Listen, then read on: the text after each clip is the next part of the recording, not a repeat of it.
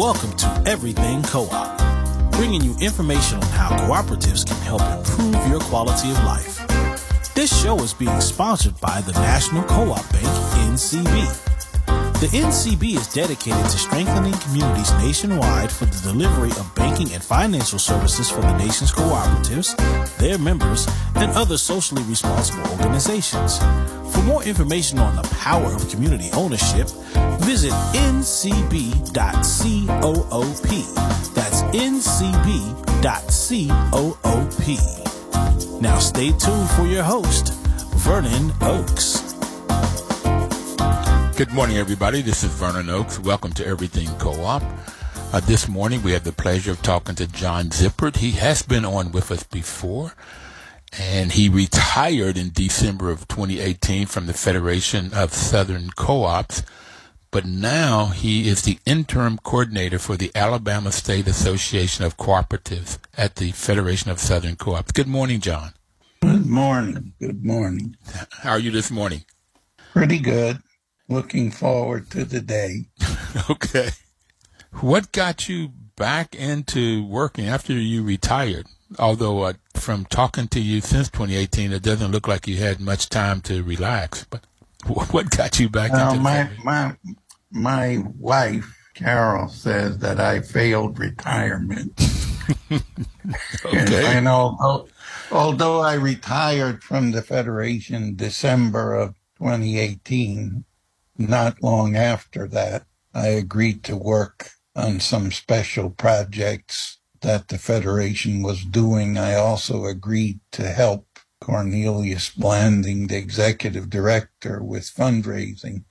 And recently we had a longtime member of our staff, Pam Madzima, who took another job with another organization, and she was the coordinator of the Alabama State Association of Cooperatives, which is the Alabama affiliate of the Federation of Southern Cooperatives. So I told Cornelius that I would volunteer for three to six months as the interim coordinator of the state association to allow him to identify, recruit, and mm-hmm. we would both train a new person for this position because the Federation works in most of the states of the South. And in those states where we have a number of cooperatives, we have a state association of cooperatives and Alabama, Mississippi, Georgia, South Carolina, Florida. We have had long standing state associations.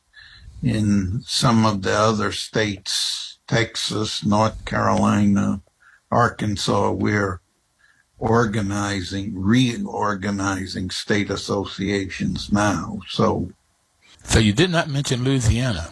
Do you have a state association? Yeah, we, we, we, we do have a, a, a state association. That was a, I okay. skipped over it. We do we do now have a state association that has been formed in Louisiana and that is working with three or four cooperatives there and hoping to expand. And as you know, I worked in Louisiana from 65 to 71. I started with the Congress of Racial Equality working on civil rights in 65, registering people to vote. And the people who were most interested in working with me as a kind of civil rights organizer, agitator, convener, whatever you mm-hmm. I got called all kind of things. The people who were most interested were black landowners or black sharecroppers who were working on land owned by black people. So they had some degree of independence to be able to make decisions about their own economic destiny. And those are the people that I helped to organize in St. Landry Parish into the Grand Marie Vegetable Producers cooperative which marketed sweet potatoes, okra, and cabbage, and some other vegetables. And we organized that cooperative in 66. And it was one of the 22 cooperatives that met in Atlanta in the spring of 67 to organize the Federation of Southern Cooperatives. So I, have been involved in this thing for a lifetime. When I went to Louisiana in June of 65, I was 19 years old. Okay, June of 65, 19 years old. And how did you get to Louisiana? What caused you to well, come to Louisiana? Well, I volunteer. I tried to volunteer in 64 for the Mississippi Freedom Summer. And my parents said, no, you're not old enough and we, we, we won't allow you to go to that in 64. And then I was involved in a lot of additional activities with uh, the student government at the City College of New York, where I got my education. Anyway, I got involved with the local CORE chapter uh, at City College, and there was this opportunity to come for the summer of 65 as a volunteer with CORE. And I usually say at this point, it's been a long summer.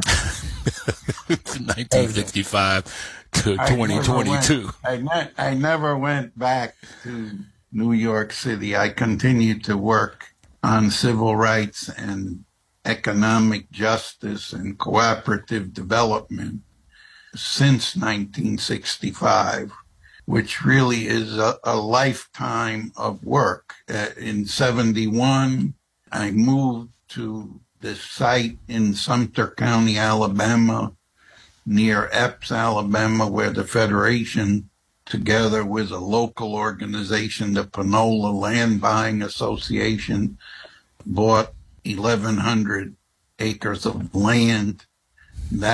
That's another story of a struggle, a five year struggle to be able to buy the land. But I mean, 70, we, we won through a federal court action the right to buy the land. Wow. And we bought the land and moved families that worked for the Federation from Louisiana, Atlanta, Mississippi, and other places to that land in Sumter County and, and developed the Federation's Rural Training and Research Center there. And we still own together the Federation, together with the Panola land buyer, still owns that 1,164 acres of land, and it's paid for. So, so John, I am back in 1964. You are a young white male going to school at City College, and you want to come to the South as a freedom rider, I assume and your parents say no, you're too young. In 65, though, you're 19 and you decide to go. Do I have it right? How did how did you yeah. get the bug? How did you get the sort of the view of going to the South to help people vote, register? Well, it was the 60s. I think the whole civil rights movement influenced the whole society in, in, in, in the 60s. And I, at City College, we were involved in a fight. When I went there in 62, tuition was free. And as we were there, the governor of New York, Nelson Rockefeller, he proposed that, to have a $250 a semester tuition. And we, we fought that. I sat on the steps of his office in Rockefeller Center and, and we fought it. We were we we staved it off for a while. So I, I got involved in sort of grassroots community organizing, you know, civil disobedience, involvement in movement beyond civil rights. Uh, I was in the student government. Uh, Dr. King sent us a a telegram in March of 65 asking us to come to Selma to participate in the not in Bloody Sunday. Bloody Sunday had already happened when people were beaten mm-hmm. on the Edmund Pettus Bridge, John Lewis, Hosea Williams, and others. Uh, the student government sponsored several of us to go. I was part of marching out of Selma on that Sunday. They took only 300 people could actually march the whole distance. I, I stayed back in Selma. Then I came to Montgomery on the back of a truck mm-hmm. and participated in the last day of the march. At that point, a whole busload of students from the City College of New York had come to Selma. I rode the bus back with them. I, I was involved in the movement in some way or other and in the collateral activities of the movement. So again, I thought it was important to volunteer to participate for the summer of 65. Uh, I went to the training uh, in a place called Waveland, Mississippi. The, the Gulfside Assembly it was owned by the CME, part of the Methodist, the Black Methodist Church at mm-hmm. the time. Mm-hmm. They're all to, more or less together. Anyway, the place where we went to the training in Waveland, Mississippi was where Katrina made landfall and it's not the place is not there anymore. It at Waveland, Mississippi, there were about a hundred people there, and some were selected to go to Florida. The rest of us picked out of a a paper bag whether we got an S or an L. S for South Carolina, L for Louisiana. I picked an L. They took the people with the L's, and there were three times as many people going to Louisiana. They took us in a room and they assigned us somewhat arbitrarily to where we were going.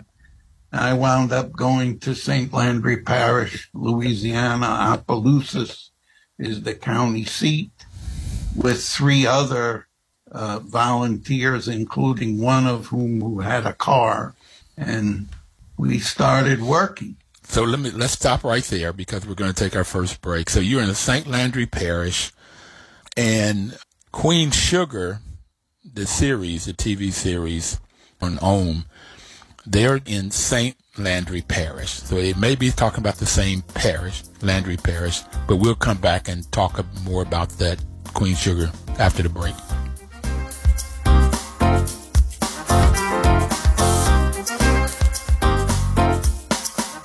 1450 WOL, where information is power.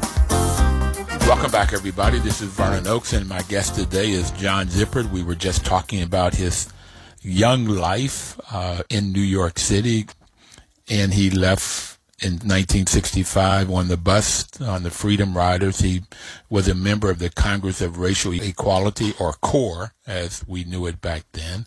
Um, John, when you were doing all of this, I graduated from high school in 1965. I was 17 years old. My mother would not even let me. I had a full scholarship to Clark in Atlanta. She would not let me go there because of all of the um, unrest and upset. And she, I was born in New York, and she was from New York.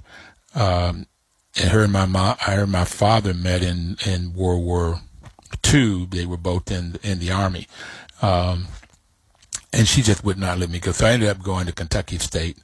And I don't know. I I would probably been right there with you, and she may have saved my life or something because I think she knew I would have been in it, but I I was not, and so I'm I'm just really wanting to hear your story of what happened when we took the break. You you picked the L out, and they that said for Louisiana as opposed to South Carolina, and now they're taking you to the St. Landry Parish. Uh, what was it like then? And you are developing the community, you're getting people together, you're getting them to vote, and get them to organize.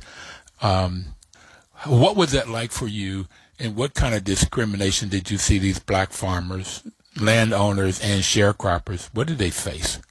Well, just to put things in context, if you look at a map, St. Landry Parish is kind of dead center of Louisiana.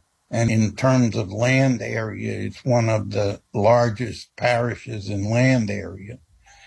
And it also had, in the 1960 census, the largest number of black farmers and sharecroppers in Louisiana. You know, I always tell people then that I, I uh, I, I, I took uh, rural studies at the City College of New York, which of course they didn't have.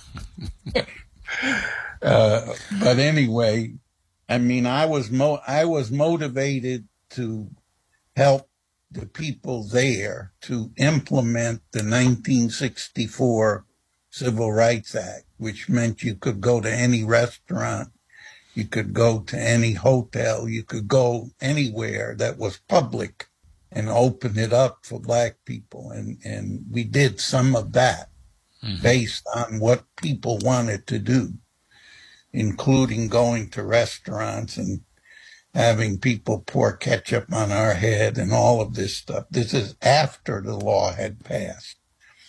Secondly, the 1965 Voting Rights Act had passed. So in St. Landry Parish, and the organization that we were working with was the St. Landry Parish NAACP. So NAACP CORE, SNCC, SCO, everybody worked together in the 60s at the ground level. People need to understand that. So we became the troops, we, we became the grassroots folks working with the NAACP to carry out their mission. And in addition to that, the two of us, the guy who had the car and me, we started visiting uh, farmers outside of Opelousas.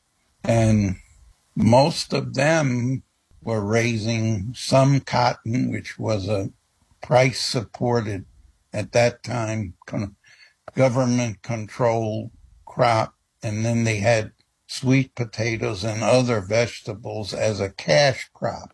And their complaint was that they were not getting a fair price for their sweet potatoes.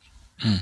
And, you know, through a really six months to a year educational process every Friday night in a in a honky tonk we brought together about 20 leaders, farm leaders from different communities in St. Landry Parish. And together we learned what a cooperative was because although I took Economics 101. they didn't teach co-op. In the City College of New York, they did not talk about co-ops very much. And I sought assistance and sought help from the government and other places to learn about cooperatives. And then I conducted in kind of the classic cooperative organizing way, uh, class, a study group with people.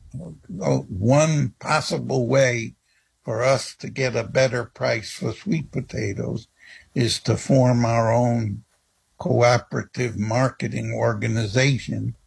And we did that, and we did help people to get a better price for their sweet potatoes and other vegetables through that. Now, in the course of this, uh, all farmers in America are in some sense registered with USDA, with the Department of Agriculture. So they relate to the Department of Agriculture. And in particular, these farmers had, they all had a small cotton allotment. So they were dealing with something called the Agricultural Stabilization and Conservation Service. ASCS, which no longer exists. It, its functions have been uh, transferred into other agencies. But one of the interesting things about this is there was a committee in each county in America, each parish in Louisiana, that was an elected committee of people to administer and give suggestions on the USDA process. And so we started in 66 we decided we would participate in this ASCS election because to me, you know, it had parallels to registering to vote and getting involved in politics. So we nominated some people that it was a two step process. There was a community committee, like 10 or so of those in St. Landry Parish. Then the community committees elected the parish committee. So we had black people who agreed to run, and nobody had ever run for this before. And we got involved in this, and we found out along the way that the white voters were getting a ballot for the head of the household and the spouse of the head of the household. But black families were just getting one. one ballot for the head of the household. Like this is part of the whole, you know, before we get into who gets a loan and who gets refinanced, this was supposedly the democratic way that the USDA had these committees and, and they still have committees in every county and parish. So we went in to confront the foray. John, John, before you go further, I just make sure I got this. If if you're a white family, you got two ballots. Yes. However you however you call it, you got two ballots. If you're a black family, you get one ballot. Yes. So we went in. Okay. And that was somehow in somehow related to the ownership of property, the joint ownership of property in Louisiana and all of that but all those laws apply to black people and white people. So we go in to complain about this. I went with a group of five or six black farmers, all of whom were nominated to run, and they confront Mr. Foray. Uh, why aren't we getting ballots? And I love to tell this story because it's, it's a wonderful story about Southwest Louisiana. Mr. Foray breaks out in Creole French and talks to the farmers and explains all of this in Creole French to them, which I had to have people translate for me so I could help figure out what was going on. I, I, I tell that this, this, mm. this is Louisiana, this is Southwest Louisiana here he goes in, into a cultural shift. Yep.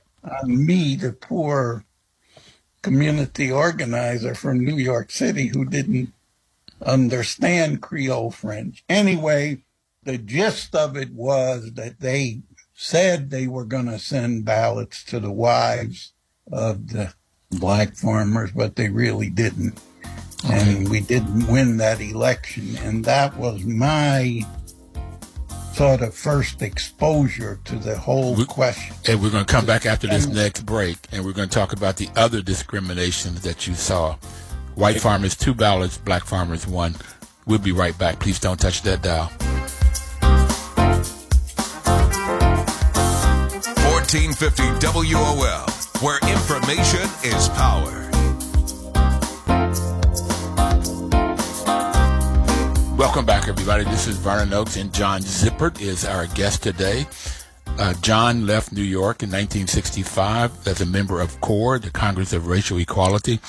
As a freedom rider, he ended up in Louisiana and the St. Landry Parish. He, we were talking right before the break of and organizing the black farmers.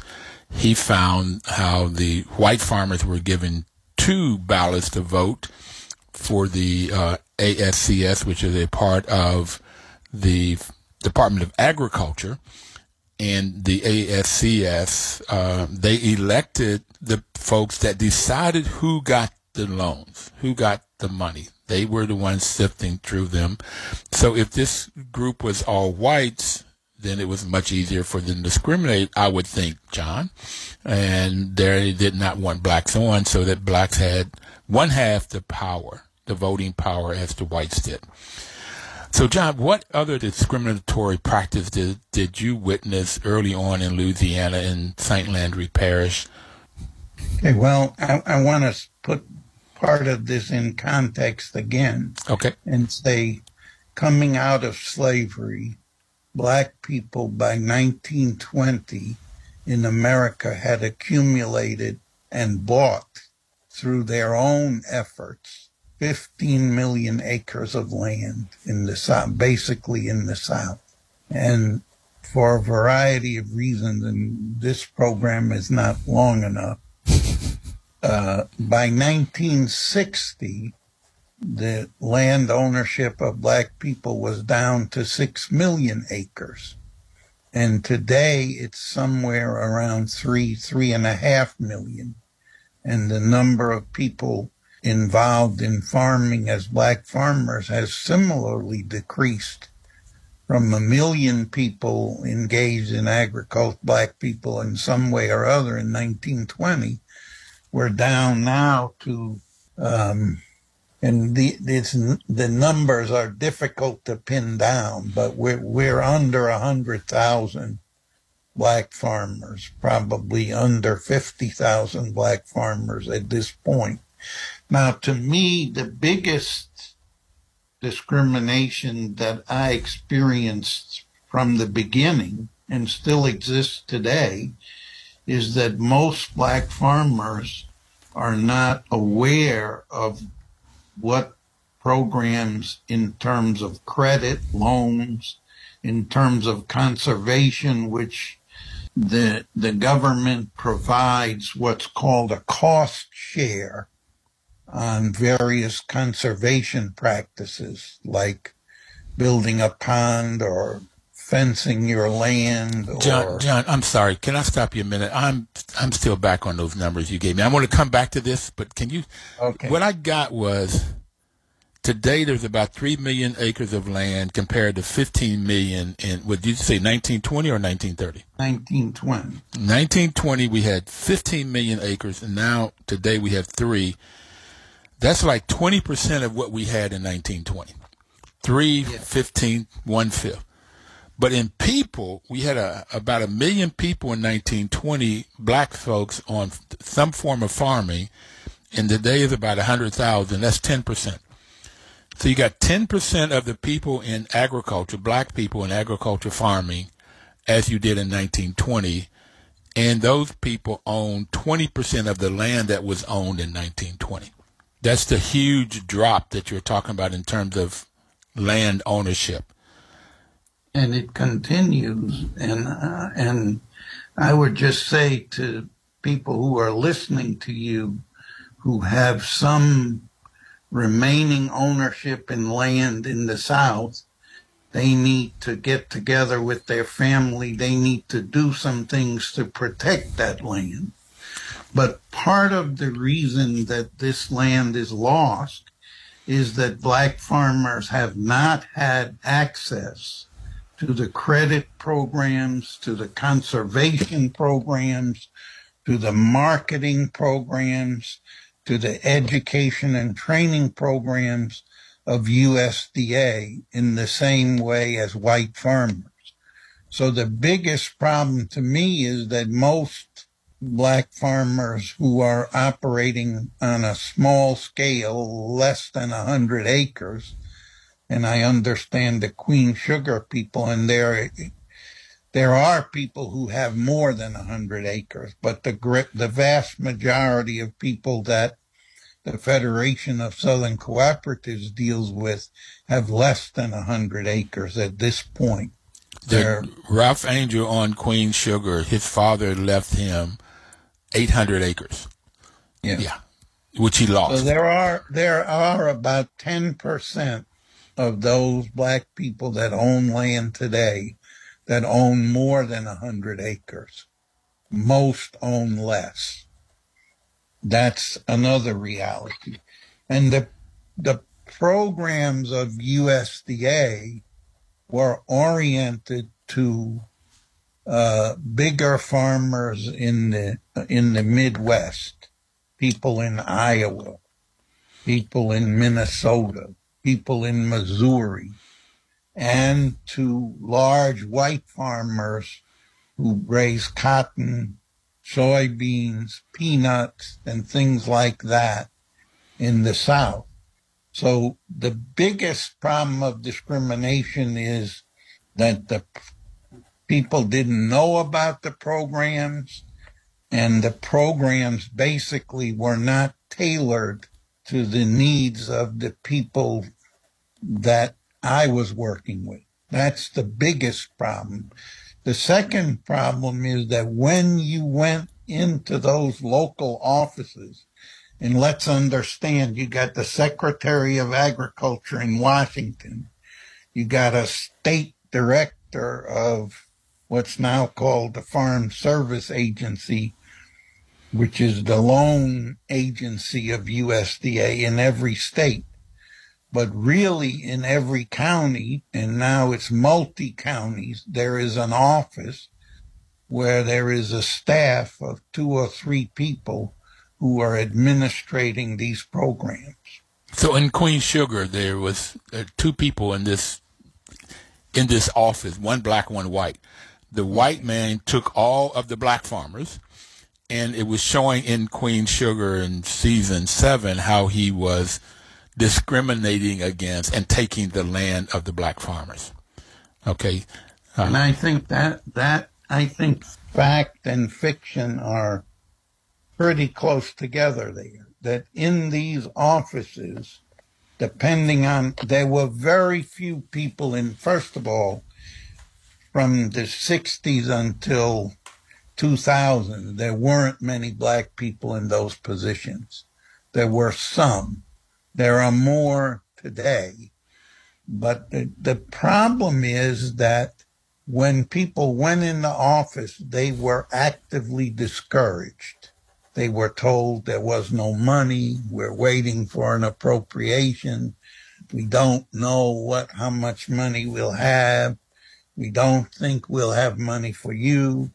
So they were very discouraged. Those people who, then those people who persisted, they were then handed a 20 page, 23 page application to fill out, which requires you to have basically it asks you about all your assets and then it asks you for your farm business plan and your farm business plan has to cash flow which means it has to generate enough money for you to live and to pay back the loan you have to submit this to USDA And the truth of the matter is that white farmers are assisted to fill out these papers. In some cases, the agents fill out the paperwork for the white farmers. They, they by and large do not do this for black farmers. And at this point, they don't do much of it for anybody. You have to bring in an application. And the, the federation's policy on this now, and certainly in the Alabama, we don't allow anybody to go to these offices by themselves.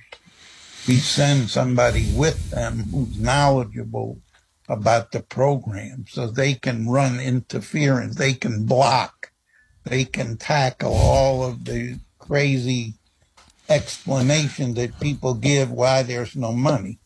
And if you got an application in, you finally get your application in. For black people, they would delay the application until when they provided the money, it was too late in the season to really help the people plant but they wanted to plant to get the maximum financial benefit. And then those people they gave the money to they highly supervise them. So if you got money for cattle or if you got money for hogs or if you got money for other things. Every time you sold a cow, you had to bring the money to the USDA office first, and they would apply it, either apply it on your loan or apply a part of it on your loan and give you the rest for living expenses. All of this based on your application and your plan. So, John, if, if the people in the office were unsympathetic, which most of them were, even if you got a loan, they then use that loan to try to put you in a position of foreclosure or losing the land or losing the farm or losing part of the farm and those kind of things. And for instance, one of the requirements was that you had to collateralize your loan at 150% of the value. So if you borrowed $10,000, you had to put up $15,000 of collateral. If you borrowed 100,000, you had to put up 150,000 of collateral.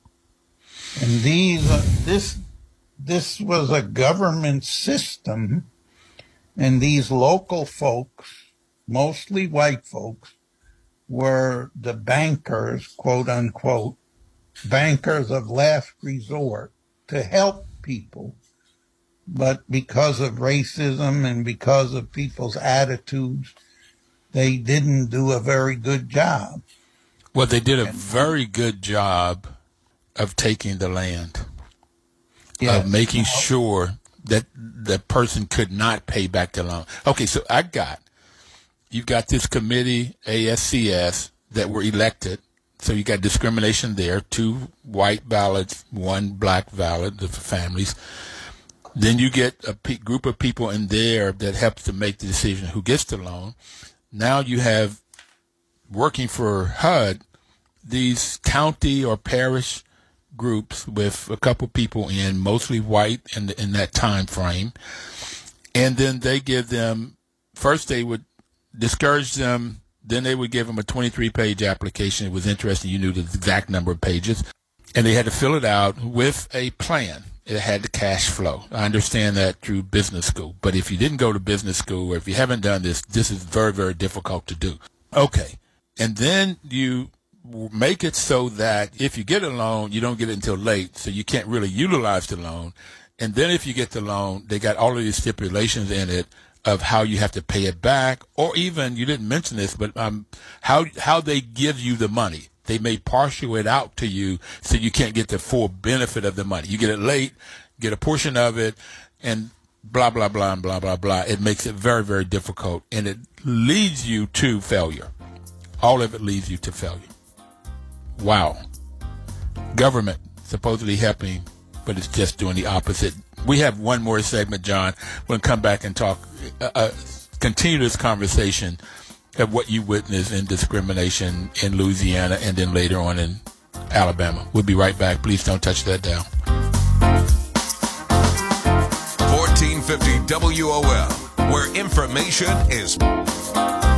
Welcome back, everybody. This is Vernon Oakes, and the program is Everything Co-op. Our guest today is John Zippert. John, we've been on the air now nine years. Come next month, October. We were only going to do this show for one month, the month of October, nine years ago. I liked it. NCB, which was our sponsor, liked it. People like you have been on and liked the show. And so NCB has been our main financial supporter and cheerleader. They've been really, really great. NCB's mission is to support and be an advocate for America's cooperatives and their members, especially in low income communities, which include the black, brown, native communities, by providing innovative financial and related services. John, before we get back into the conversation about the discrimination that that you witnessed and what is happening today, uh, have you done any work with NCB? Have you have the federation? Yes, one of the very first loans went to the Freedom Quilting Bee, twenty-five thousand, uh, and there are several other groups that have gotten loans, but quite honestly, not that many. We're hoping going forward. Uh, uh, one one of the issues here is that you know you have to be you have to be ready to take a loan of, from NCB and make something out of it. And mm-hmm. because of all the other struggles, many of our co-ops start out underfinanced, under-supported, in need of really equity in some cases, uh, or in many cases. So it, it's an issue of really putting together the kind of applications that could be successful. And I do feel that, you know, I get, I guess there's the bank that is addressing this. They need to do a better job. They need to work directly with the Federation and its members if they want to do the job. Okay. Okay. Yeah, I assume Cornelius is talking to them about that, but I'd like to talk to him about that also. Okay. How to do a better job of that. Because that's I'm in there. Willing, that, I'm, I'm willing to participate because I, I don't want to come off here as a total critic of everybody you know, I, I, I've been working on this for 50 years. I've been on a number of USDA minority farmers Committee. They have an equity commission now. They are trying to find a way to do better. Um, but, you know, they have a long history to overcome and lots of difficulties. And it took 15 years for us to get the Farm Service Agency to consider something they call a micro loan. Mm-hmm.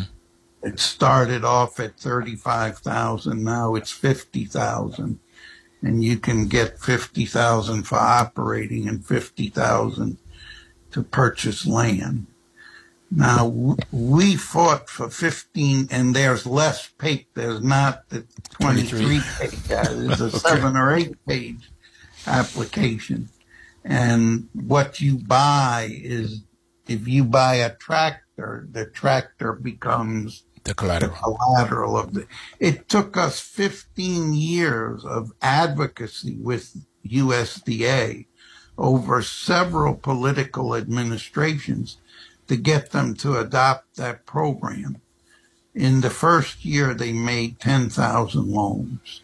And then they made more loans now, and they consider it one of their better programs because it is appropriate to the needs of a lot of the people I work with. It's also been helpful to beginning farmers all over the United States who wanted to start at, at, a, at a scale that they could handle and then grow from there.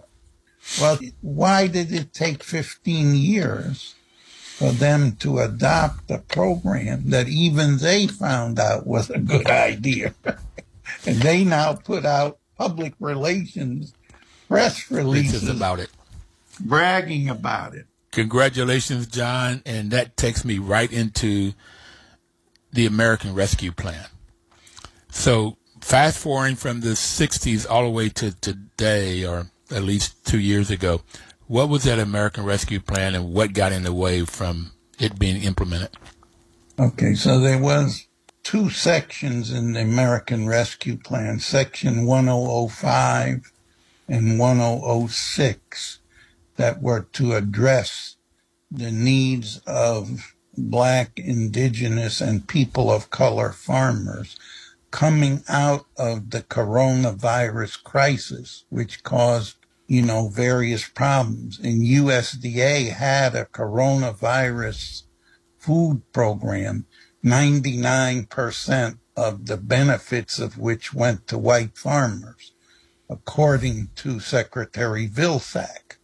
So Senator Booker, Cory Booker of New Jersey, and Senator Warnock of Georgia got into got sections 105, 1005, and 1006 into the American Rescue Plan. 1005 said that any black indigenous people of color farm That included Hispanics, Asian, Amer- all groups who have been previously discriminated would get the, whatever loan they had on December 31st, 2020 for forgiven. They sent letters in early 21 to the farmers is your loans will be forgiven. If you want this, respond and we we are arranging to do this under the American Rescue Plan. White farmers in 13 different federal district courts around the country filed suit against this program, saying it discriminated against them.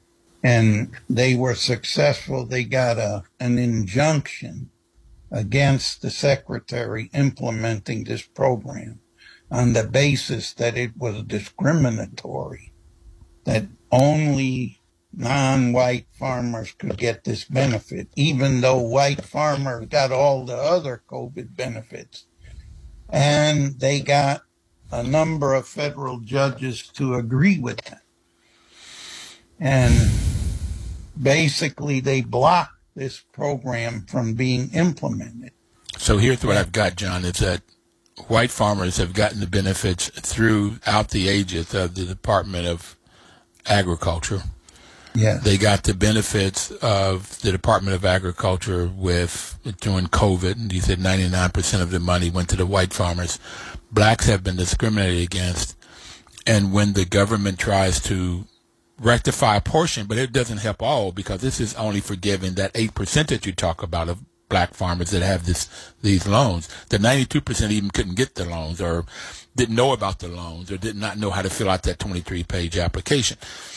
So it doesn't help all, it doesn't really compensate for all of the discrimination, only for those that have been able to get the loans and white farmers stop that. So what, take us forward now, what's happened since then? I, I should mention that 1006 had some money that was to deal with this problem, but wasn't, it wasn't spelled out in the same way. So some of those resources have come, and most of them have been concentrated on BIPOC farmers and farm community. But this lawsuit basically stopped the forgiving of loan program. Okay. There were about 3,100 of the 18,000 people who would have been in it would have gotten their loans forgiven.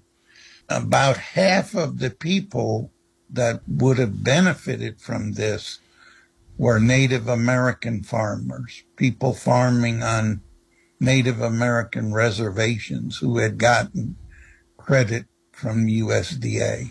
And they've been in really bad shape also. But we've got, we only have about three or four more minutes left. So talk about the Inflation Reduction Act. Okay. So basically, the benefits of the loan forgiveness in 1005 was blocked by these lawsuits. So Senators Booker and Warnock decided that they would move the money. There was about $5 billion in the American Rescue Plan for 1005. They would move it to the Inflation Reduction Act in the Inflation Reduction Act, which really passed recently, they moved that five million in there and they rescinded section 1005, which basically meant that the lawsuits were moot. We got to go with that. They're mute. We've got to go. Discrimination has been huge. We're, the government is trying to fix it and help some black farmers. Got a lot more work to do, John. Thank you so much for being on today. We could talk about this all all week. We'll, folks, please have a wonderful week. We'll see you next Thursday. Please live cooperatively. Thank you. 1450 WOL, where information is power.